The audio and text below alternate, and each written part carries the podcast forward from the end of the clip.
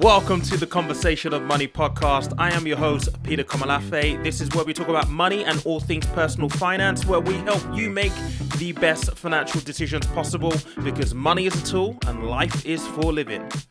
All right. This conversation right here is one that I've been looking forward to because I have an amazing book in front of me right here. If you can see this, I'd recommend that you go pick this up and go read it. I'm not as far as I would like to be into this book before having this conversation. However, the bits that I have got through are pretty awesome. Now, the lady that I'm going to interview today, and you probably see here on the cover, CIA to CEO. Now, I met her probably about a month or so ago in London through a mutual contact, Rakesh Rack, he would like to be called.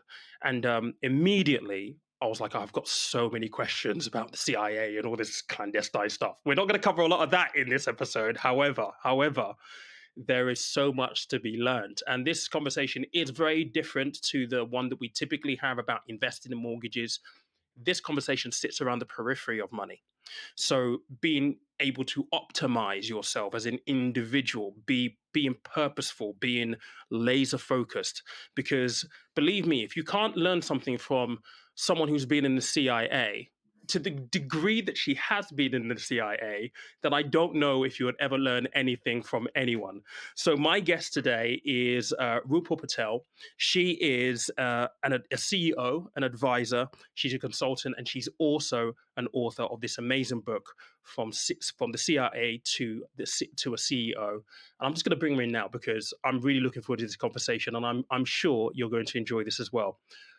Rupal, thank you so much for joining us. I'm so excited to have you here. Thank you for making the time. And may I just say as well, I know that Monday, according to your schedule, isn't typically when you kind of do these types of things. I think you leave it till a Tuesday. So I'm thankful that you're doing this with me on a Monday. Absolutely. My pleasure. It's so great to be here. So for the benefit of those who are listening and watching, because this will be a video available on YouTube at 12 p.m., can you give a really brief introduction to you? I know that's a really hard question because there's so much to be told, but I'm really looking forward to digging into things. Fine. I'll give you some of the biggest bullet points. So born and raised in New York, I am the one of four kids born to an Indian-American immigrant family. I am a self-professed nerd and lifelong learner. And as you alluded to in the introduction, my career has taken me from the CIA to now being a two-time CEO turned strategist, consultant, executive coach, and best-selling author. And I love having conversations like this. So I'm looking forward to getting started. Brilliant. So I think the question that will be on everyone's lips right now, and this is probably the first thing I asked you when we met, is how did you get into the CIA? So the very abridged version of that story is I was in graduate school. I was studying international affairs, and my plan was after graduation to join the Foreign Service and become a diplomat as part of the U.S. State Department. And while I was there, somebody from the CIA asked me if I would be interested in applying to the CIA. And so I wasn't really sure what I would be doing. I had no concept of what the work of a CIA officer was, aside from what I misunderstood from movies and TV shows. And so I just thought, you know what? Why not give it a go and see what happens? So yeah, I went through the process. It was not part of the plan. But the more I got to speak to the people along, you know, as part of the process and my interviews and all of that, it just seemed like it would be a really, really wonderful place for someone like me who is interested in learning about other cultures, living in other countries, you know, learning languages and just testing myself in new ways, in ways that I probably didn't even know I could be tested in. So from what was initially a very sort of unexpected invitation, it turned out to be one of the best career decisions I could have ever made. Amazing. And how long were you with the CIA for, roughly, would you about 6 years. During the career there? 6 years. Brilliant. Yep. Okay. So there is, I guess, this maybe this notion, according to TV, you know, if you're watching, you know, the Bourne Identity and all that kind of stuff around what it is like to actually work at the CIA. What was it like for you? Did it meet your expectations? And did you have any preconceived notions that you're thinking, actually, well, this is very different? So I had had some preconceived notions, again, like I said, largely from movie and TV. And so when I got there, I had to try to, I guess, leave all of that at the door kind of thing, just because, you know, it's not a surprise to anyone, but Hollywood is not often a very accurate reflection of reality. And so I tried to go in with as open a mind as possible, to almost be as blank a slate as possible. And I guess what surprised me was just the scope of the kinds of work that we do. So it wasn't just for the spies who go out and get assets and collect information, but there was a huge cadre of analysts. So that's what I joined. I joined the analyst at the time that was called the Directorate of Intelligence, so where all the analysts are. But then there were scientists, there were designers, there were doctors, there were all sorts of professions represented within the walls of the agency. And it never stopped surprising me how much talent and what varied talent we had within those walls. So it was sort of like being a kid in a candy store, but in the sense that once I got in, I realized that there were many different ways that I could have a career at a place like that and do very, very different things. So just because I started as an analyst didn't mean that that's what I would be doing, forevermore if I so chose. And then the other thing was that there was a lot of independence within, sort of certain boundaries. But I was an analyst and did sort of analytical, office-based, sort of, intellectual, like heavily intensive intellectual work for about 60% of my time. But the other 40% of the time was going overseas and working with our partners and other intelligence organizations and sometimes, helping the collection efforts and that kind of thing. So it was a really great place to effectively design the career that I wanted. And I had, as I said, a lot of independence within certain boundaries to do the things that I thought would be most interesting. One of the things that you mentioned in the book is the fact that it helped you really accentuate and develop your strengths. And those became things that ended up giving you almost like an edge in what you were doing. Can you talk a little bit about that and the importance of, identifying your strengths and your weaknesses, and how I think there was this Tiger Woods analogy where they were talking about his development and how, his coach and his trainers identified, well, you're not great at this, so let's focus on your strengths and move that dial because you're naturally good at it, and maybe incrementally increase those weaknesses. So you're a little bit better, but most of your gains come from your strengths. Can you talk a little bit about that and your experience around that and the importance of it? Absolutely. Yeah. I think for most of our lives, and again, to some extent, it makes sense, but we're told to work on our weaknesses, and we're often given developmental areas at work or at school to fix things that, someone has deemed isn't up to a certain standard. And there is a relevance and a place for that. But I firmly believe that by the time most of us are in our, I would say probably even sort of as early as our 20s, maybe a little bit later, we are in many ways who we are, and our strengths are in many ways our strengths. And instead of investing all of the time and effort and agony, we often invest in trying to work on our perceived weaknesses, as you just suggested there. There's so much more mileage in absolutely investing in and amplifying and in doubling down on your strengths, because that's where you are remarkable and you are exceptional. I think, we have this notion, again, largely through school, that we need to get everybody to almost be like a bland vanilla of a certain type. But there will be some people who are going to be incredible creators, others who are really, really good negotiators, others who are really great at storytelling, whatever the situation may be. And one of the things that I realized during my time at the CIA was, I always knew that I was a bit of a nerd. I loved, like I said, I loved school. I am a self-professed nerd. I love analysis and I love information and understanding and, all of that kind of getting to the fundamentals of things. But what I also very quickly realized, and this was a surprise to me, was that I really, really loved the communication side of things. So not just the written side, not just, writing reports and briefs and that kind of thing, but actually engaging with human beings much in the way we're doing now. And so that element of, making connections, doing the analysis, all of that combined with having a really, really strong communication ability and sort of verbal communication became something that I just naturally, again, started looking for more opportunities to do. And it's something that I now, whenever I'm choosing, to pivot or to do something new or to try something, there are some core fundamentals that I make sure that are always present is, again, will I be helping solve problems? Because at the end of the day, that's what, all of the analysis and knowledge and learning I did was geared towards, was to help people solve problems or to make sense of the world. So am I helping solve problems? Am I able to use my communication skills, both written and verbal?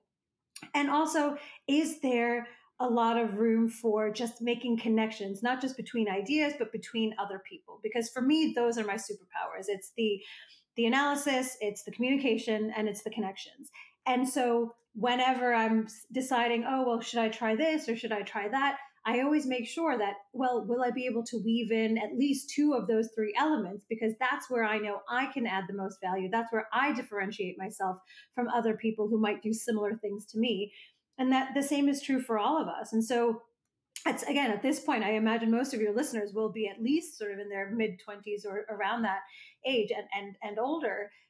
Instead of just constantly obsessing over, I need to work on this, I need to work on that, think very carefully about what your strengths are and find ways to amplify those and bring them into your day-to-day, whether it's in investing or in your career in some other capacity, because that's where the real gains can be made. And for any of you, I love sports. So the way I use it in a sports analogy here, which is applicable as much to your skills as it is to, your lives. But I often refer to taking, what I call the heptathlete approach, which is, for those of you who don't know, the heptathlon is a women's sport where the women who compete in 6 different events. Now, those who get to reach the gold medal and become world champions aren't the best at all 6. They choose 1, 2, probably around at maximum 3 events that they are going to invest all of their time, their training, their resources, their efforts into. Those are their strengths. And then they just are good enough at the others to make sure they qualify. Because the reality is you cannot be amazing and world-class, at all 6. So you have to choose very carefully. And the same is true, as I said, of our personalities and our strengths. So, what are the 2, 3 core strengths that you're really going to work on, and just allow yourself to be good enough at all of the other stuff. But it's also true from a time management / sort of trying to find some sanity in our very, very oversubscribed lives. Don't try to be all the things and do all the things to all the people. Choose the 2 or 3 things that are most important to you and just be good enough at all of the others. So it's that, I guess fundamentally, sort of that my time at the agency wasn't just about understanding myself better and my strengths, but it was also about taking that analytical approach to myself. A lot of the things I just shared with you now, or a lot of the things that I share in the book, came from self-analysis and turning that analytical prowess inwards to help me and, those who read my book and the others that I work with to just leverage who they are in a much more powerful way. Yeah, and there were so many things you said there, because there is an exercise in the book where you actually take people through this, really understand you and how to apply yourself. And you did mention there the things that were your strengths. I am interested though, and I'm sure everyone will be thinking this as well, listening. You're working for the CIA. You're an analyst, so the information that you're trying to make sense of to essentially present, which then has outcomes and decisions are going to be made upon those that piece of analysis that you've done. You have to be really confident in, this is what the information is telling me. These are the possible outcomes. This is what it means if there are variations. You've got to be really confident in your own ability. Did you ever have a moment of, imposter syndrome? Uncertainty. Did you ever have that?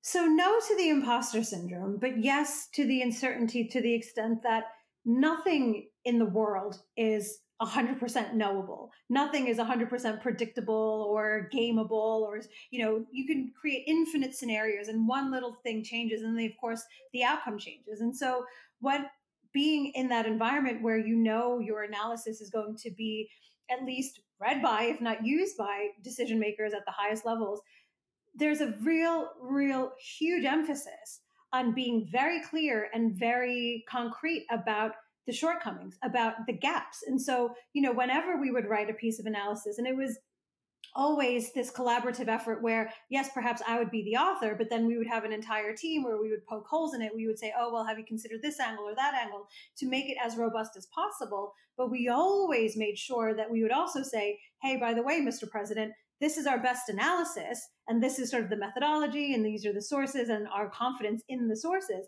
But by the way, here are the many things, or the 5 things that we don't know, and any one of those things could change the picture. So it wasn't pretending like the ambiguity or the uncertainty wasn't there. It was being doing the best that you could to try to, sort of think through the possibilities and fix any potential holes in your logic, but then being very, very upfront about, hey, but by the way, here's what we don't know. And here's how, it could affect things, or here's where we're a little bit less certain about our analysis because of X, Y, or Z reason. And I think, in our culture, both, sort of, well, in many cultures, there's this obsession with certainty and an obsession with getting the answer and being right and being the expert.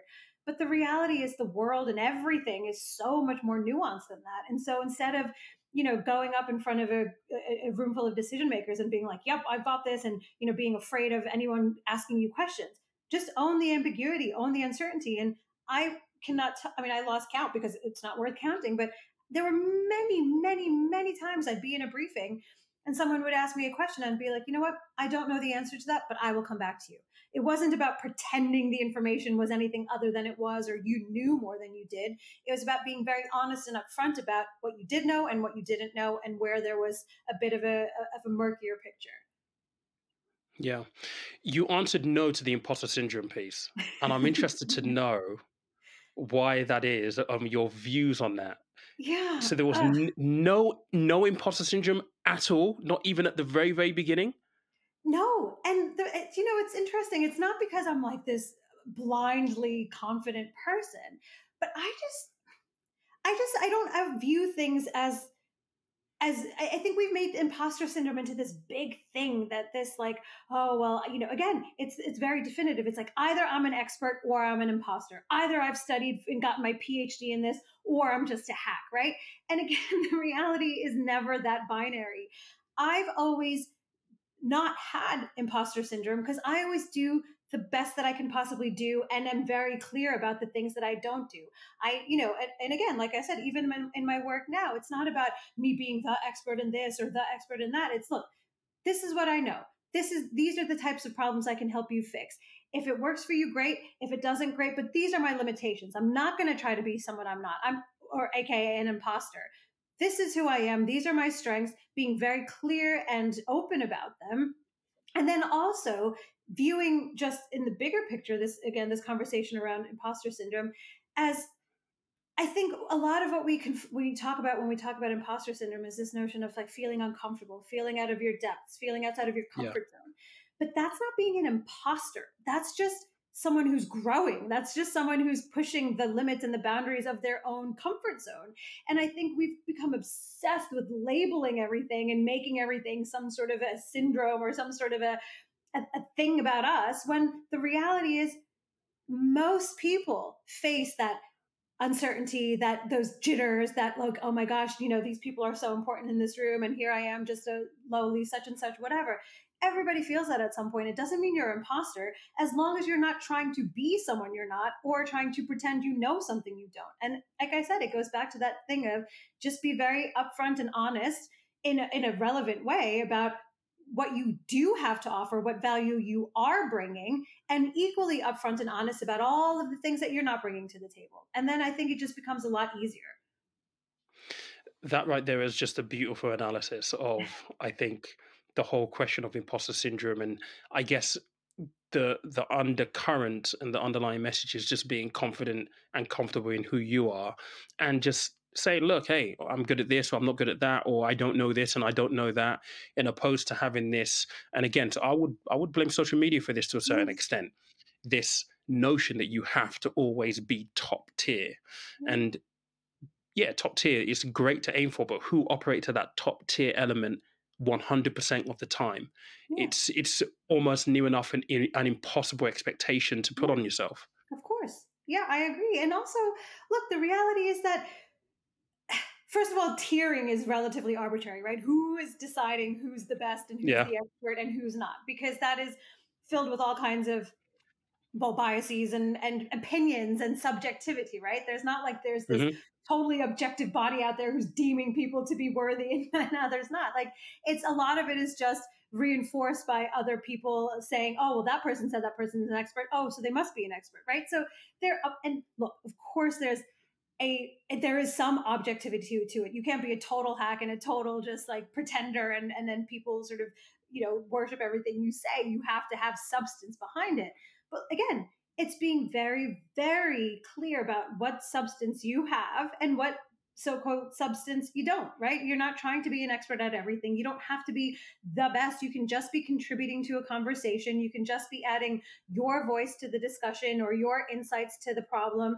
It doesn't have to be all like at the absolute top or nothing at all. Yeah. In the book, you talk about this transition from going from the CIA to being a CEO. Yeah. And actually building a property kind of like empire business type thing. You said that, you know, you kind of approached it never really having been a CEO before. However, you started to notice the similarities between the work that you were doing in the CIA and the business world. Can you, and the book, it talks a lot about that and takeaway points for people to be able to use and implement some of your lessons from the CIA into their own personal things. Can you talk Can you talk very briefly about that? What was the immediate thing that kind of hit you in the face? Like, hang on a second, this is the business world. It's a different thing, but actually, that's very similar to this. And you just draw that line, and okay, you get to that point where you know exactly what to do. Yeah. So a lot of it is actually all of it is the intangibles, the operating under uncertainty, having to make decisions with incomplete or imperfect information. Dealing with, you know, changing circumstances and scenarios, how do you, you know, sort of manage resources and deploy resources in a way that is getting you closer towards achieving your goal or your mission, as, you know, we would refer to it at the CIA. And also it's around that mindset of resilience and adaptability and agility that now have become buzzwords in the business world. But that is what you have to do. I mean, day in, day out, when you're in that kind of environment at the CIA, especially when you're in the field. And so it was all of that I was like, wow, you know, I'm building this, you know, sort of very, very private sector business, but actually a lot of the tools, a lot of the mental frameworks, a lot of the decision-making frameworks, a lot of the mindset frameworks are hugely valuable to the challenges that I'm facing and that are pretty much universal. And I think, you know, fundamentally, performance, high performance, execution, all of that kind of stuff has some core common fundamentals that are as applicable in, you know, the world of espionage, et cetera, as it is in any other world, whether it be sports or in, you know, sort of building a business or anything else. And so that's what I've tried to focus on in everything that I've shared is, look, this is how it worked at the CIA. This is how you can apply it, not just in your career, but also in your lives, because as I said, the fundamentals are there regardless. And, you know, I study high performers and high performance. And I work with a lot of both high performing companies, high performing executives, et cetera, et cetera. And almost without exception, the difference between, you know, the absolute very, very top and just average is how you manage that intangible head game, the mindset, the setbacks, the challenges, all of that kind of stuff. And most people who get to the top or who become the best at anything are just really good at persisting, are just really good at finding ways around challenges, finding ways around the many obstacles that life will throw in your way, and just persevering. And so that's really what it shouldn't have surprised me, I guess, you know, but with the benefit of hindsight, it was all of that. It was the mental training and the mental toughness that is the most priceless thing that I brought with me from my time there. Amazing. In the book, you talk a lot about identities and the fact that, you know, in the CIA, you may have operatives who are, you know, they have to have a cover identity, that kind of stuff. And you talk a little bit about that. But then again, you translate that into the real world, understanding your own identity, understanding your own personas. Yeah. And you the way you explained it was actually pretty fascinating. It actually made me think. You're talking about, you know, think about your personas when you were high performing or when you're at your best and really keying in to what that looks like. Can you explain that a little bit more into depth for the listeners? Because I definitely get where that comes from, but the way you positioned and framed this for me, well, I sat there and I was like, okay, I can see how it works, but for the benefit of people, can you please just elaborate on that? Sure. So the idea of personas is that we all have many, many, many facets to who we are. You know, so I will take myself as an example. I'm a parent to 2 young children. I'm a woman. I'm a person of color. I'm a New Yorker. I'm an American. I'm a, you know, sort of an analyst. I'm a strategist. I'm a coach. I'm many things. And no one of those personas or those many hats that I wear is necessarily totally in isolation, right? But what we often do is try to compartmentalize ourselves and compartmentalize our lives and say, okay, well, you know, at home, I can be this. In my social circles, I can be this. But at work, I have to be this. And there is, again, scope for not bringing your whole self to work or to any environment all the time. But we all have different ways that we excel. And so, again, this notion of and different contexts in which we excel in different ways. And so this notion of personas is to tap into the persona that's most relevant for the situation that you're about to confront. So it's almost like putting on, you know, like Superman has that phone booth moment where he goes into a phone booth and he turns from being this sort of like very shy, retiring journalist into being a superhero. Yeah. Or for those of you who grew up in the 80s, like me, ever remember that cartoon Gem? There was this, you know, this performer. She would be just like a normal, nice, you know, everyday teenage girl. And then she'd put on her earrings and touch her ear, and then it would be showtime, and she'd transform into this like international rock star, right? So then the idea being that is a proper 80s moment. I love that. Gem was my jam. And so the idea is that you can dial up or dial down elements of your personality as relevant. You don't have to be all things all the time to all people, but to be very intentional and careful about what you are bringing. So, for example, you know, when I want to get into my sort of like badass performer, you know, I'm about to go in front of a stage full of, you know, thousands of people, my preparation, my internal process, the visualizations, the breathing exercises, the clothes that I wear, the things that get me mentally ready to put on my Gem persona will be totally different than when I'm getting ready to go, you know, switch from work mode into child mode when I go to pick up my girls from school. So the idea is, again, is to think about, you know, the aspects of who you are that you want to bring into a certain environment and find the tools. And again, whether it's meditation, visualization, power poses, experiment with all of it so that you can put it on and take it off. And again, it's not about being somebody you're not. It's just about dialing up or dialing down different elements of your personality depending on what the context requires. And sometimes, for many of us, going into high pressure environments is being reminded of giving us that confidence boost to go out there and go into that really a stressful meeting or have that difficult conversation.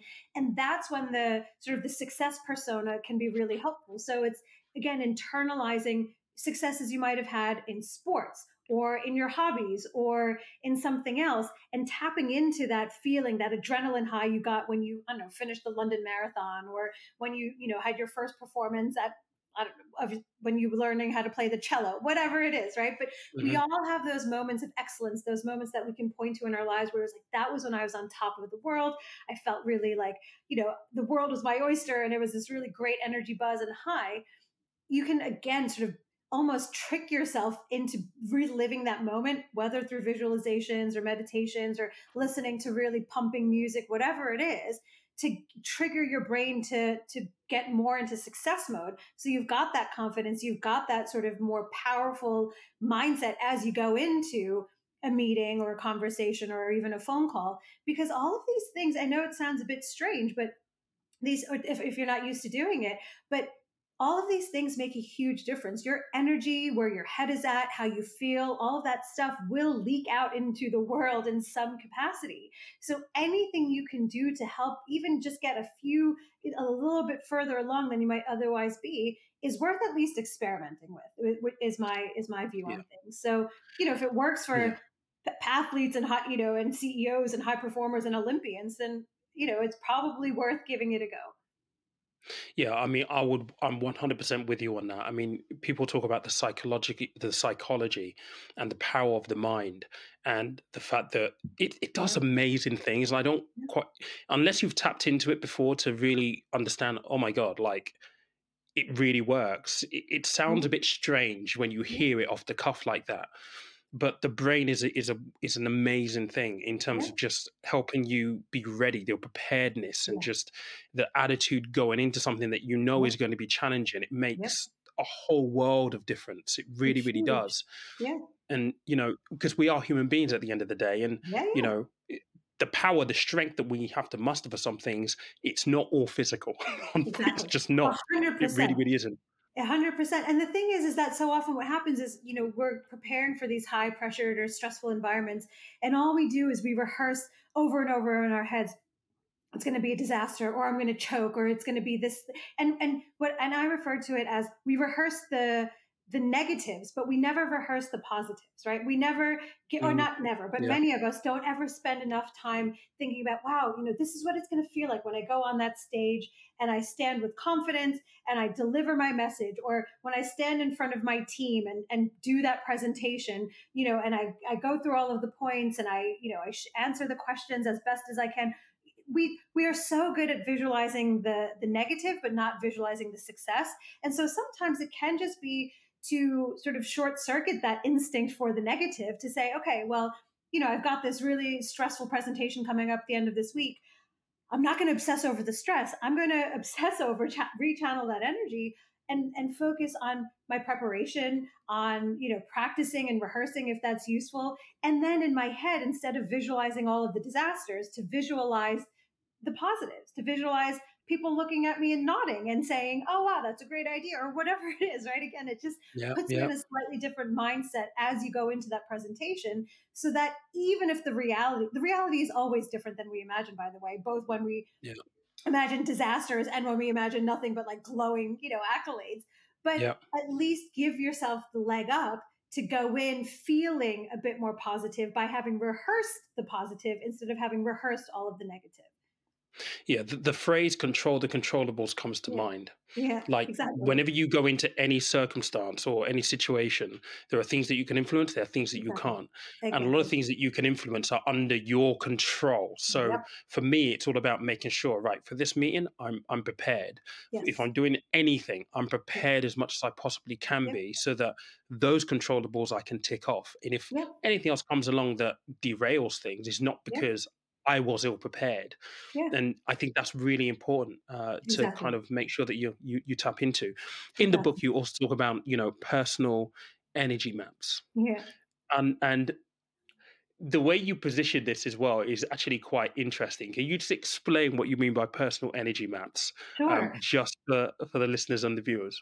My pleasure. So the idea is that all of us have different natural flows to our energy, whether we feel high energy, low energy, a bit more social, a bit more inwards, a bit more analytical, a bit more process oriented. We have these, and I don't know where they come from. I'm not sort of giving you, a scientific background, but the reality is we all have different energy peaks and troughs and different sort of times in the day or the week or the year where we just find ourselves naturally shifting towards a different energy.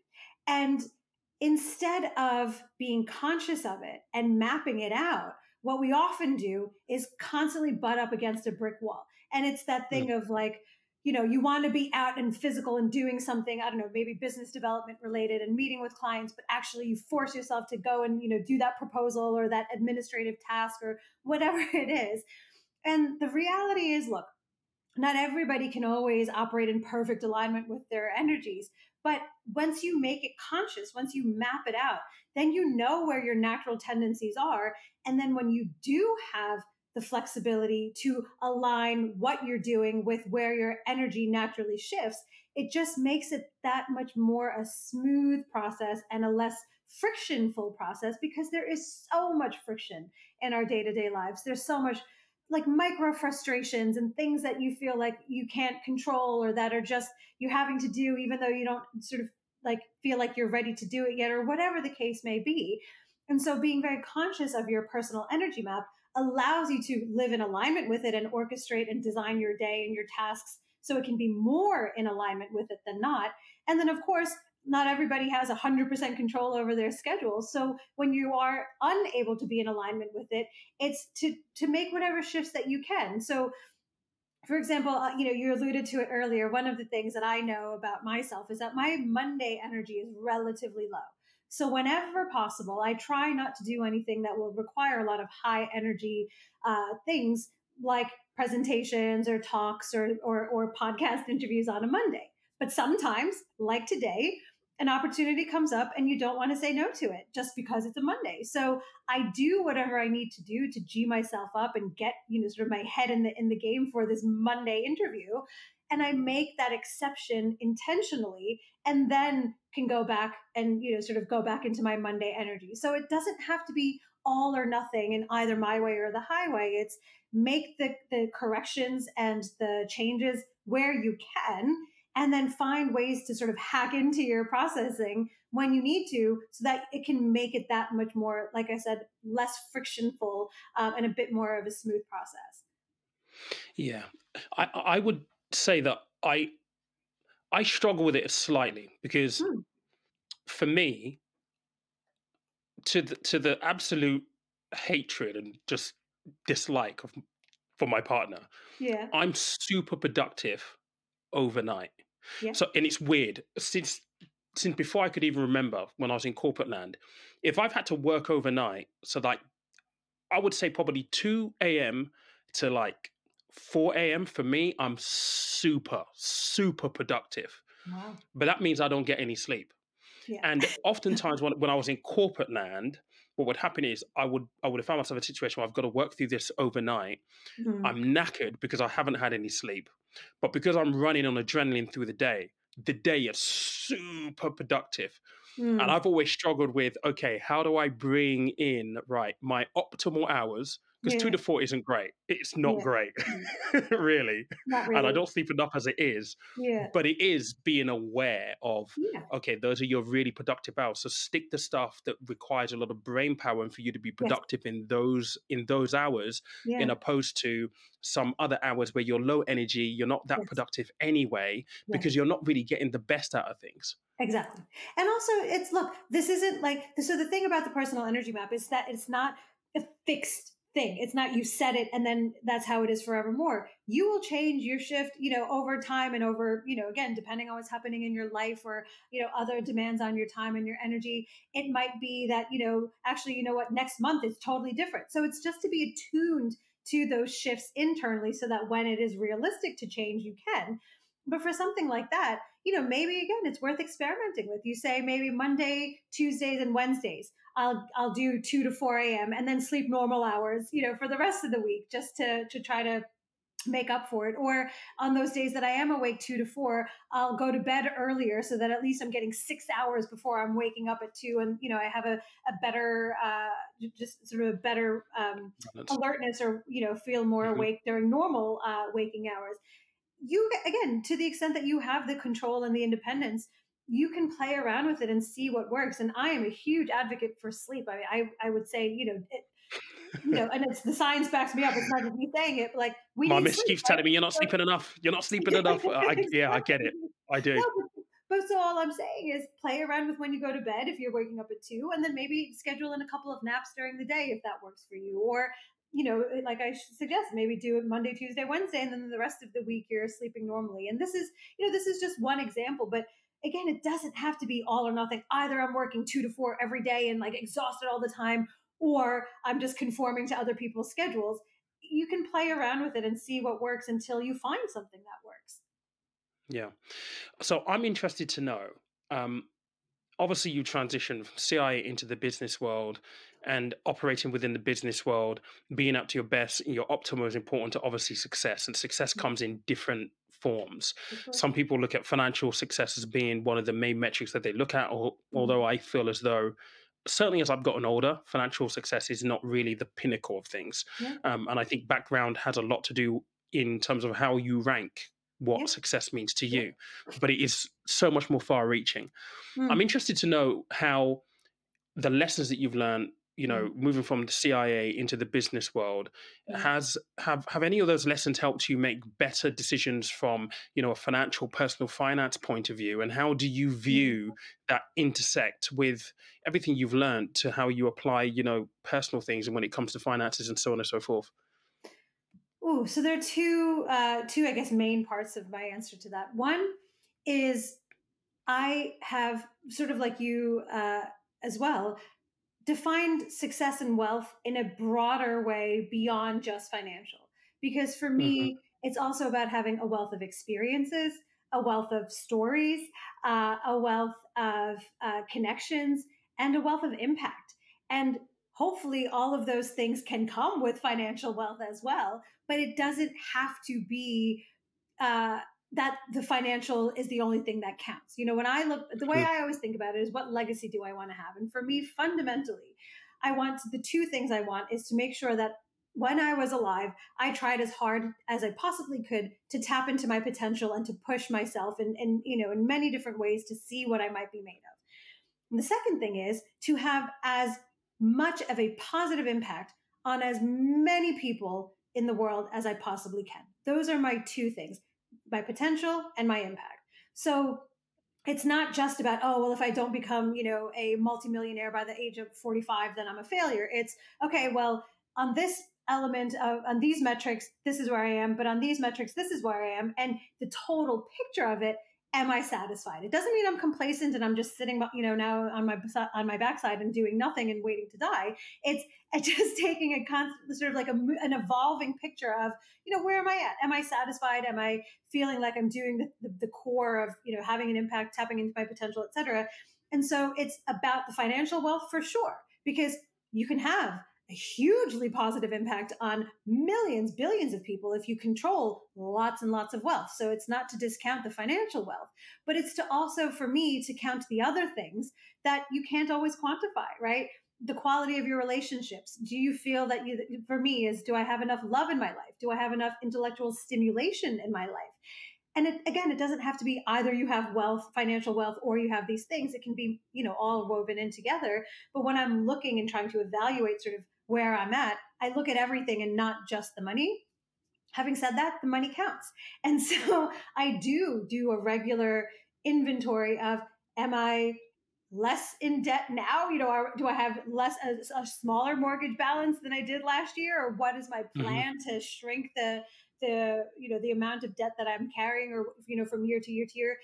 More fundamentally, is my net wealth, and again, here I'm just talking about pure financial wealth, is my net wealth increasing every year? And it could be, you know, a couple of £1,000s, it could be by hundreds of thousands of pounds. That's fine, as long as I'm going in the right direction. And so I quantify what can be quantified and make sure I'm making progress on, as I said, increasing my net wealth every year. But I'm also making sure that I am taking a bigger picture view of all of the types of wealth in my life. And while the financial wealth is very, very important and can enable many other things, I want to make sure that I'm not letting go of some of the other stuff that adds richness to my life.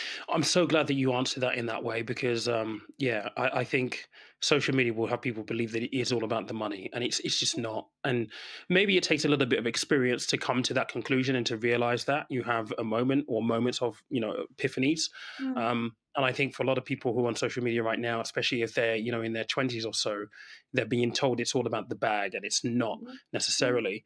For you, how if you had to rank, you know, you talked about different areas of wealth that you measure, how would you rank them? Where does finance, money actually come in the ranking to what matters to you? It's probably top three if I had to. I mean, I've never been asked that question, so I'm just thinking on the fly here.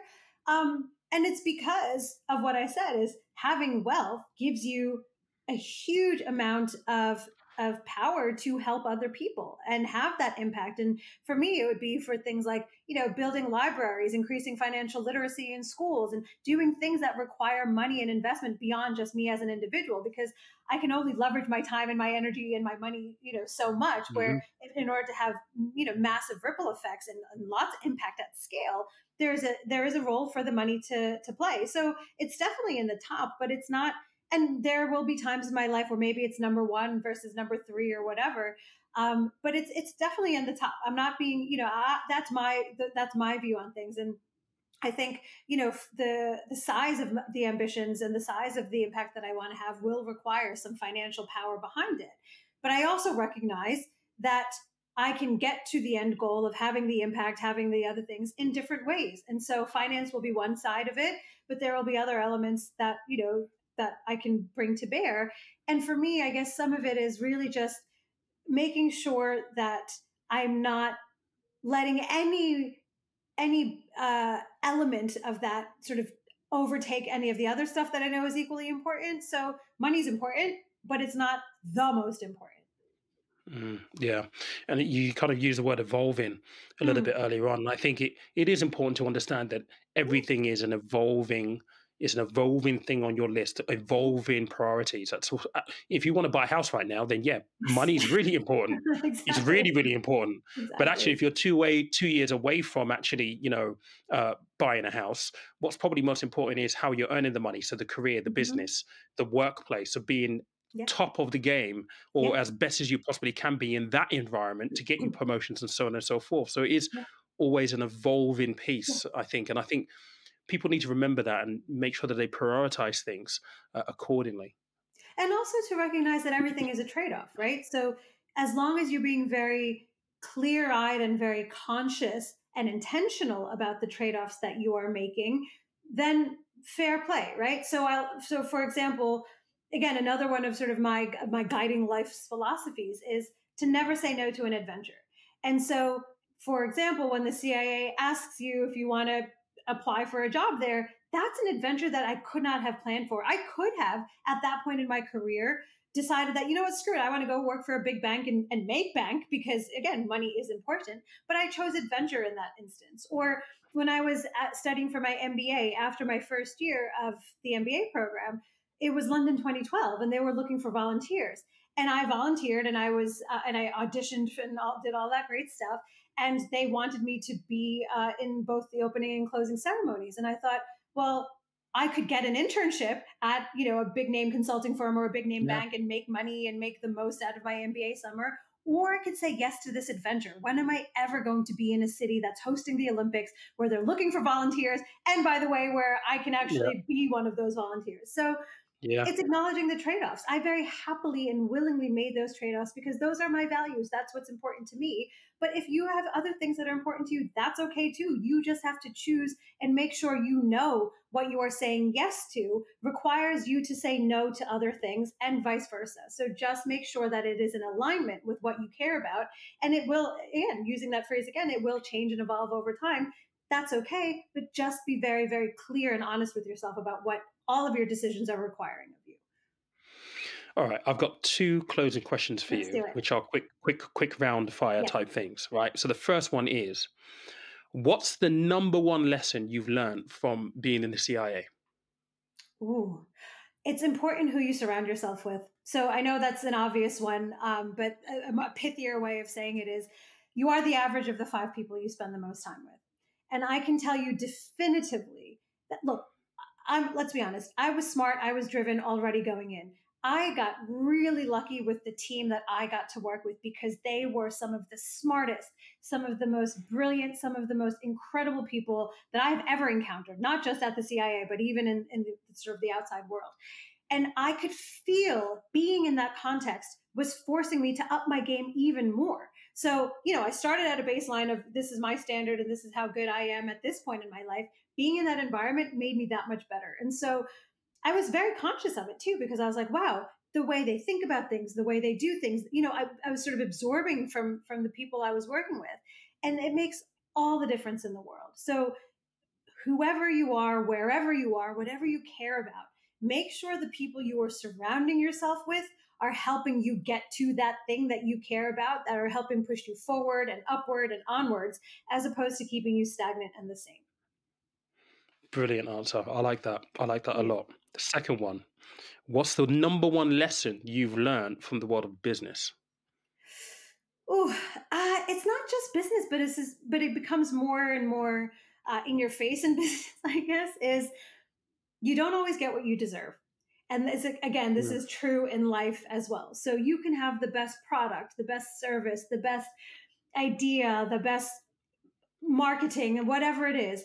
And then, bam, there'll be a global pandemic that shuts your doors overnight, or there'll be a war, or there will be a market crash, or there will be an interest rate hike, or all of these many things outside of your control.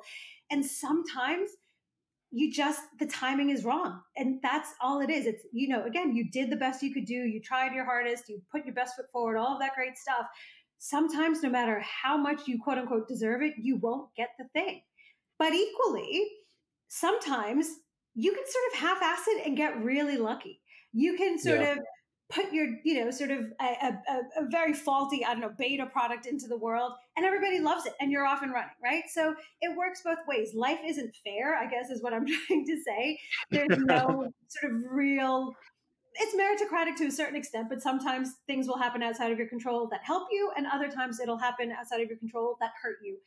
And all you have to do is, as we said earlier, control the controllables, make sure you keep going, you persist, you find a way around, through, under, whatever it takes, because, you just got to be in it long enough for the luck to finally kick in. So make sure you don't give up.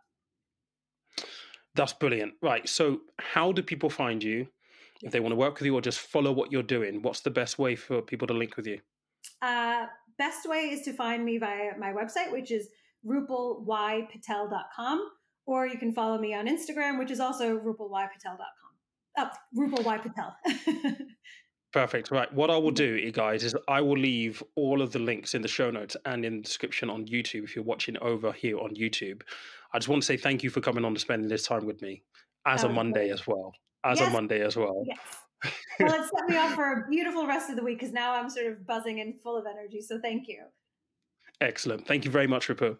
All right. So guys, look, this was a very, very different conversation to the one that we normally have, like I've already said, but some of the things that I wanted to cover this year is how you optimize yourself as a person so that you, from a financial point of view, have the freedom and the choices, you have the ability to make good decisions.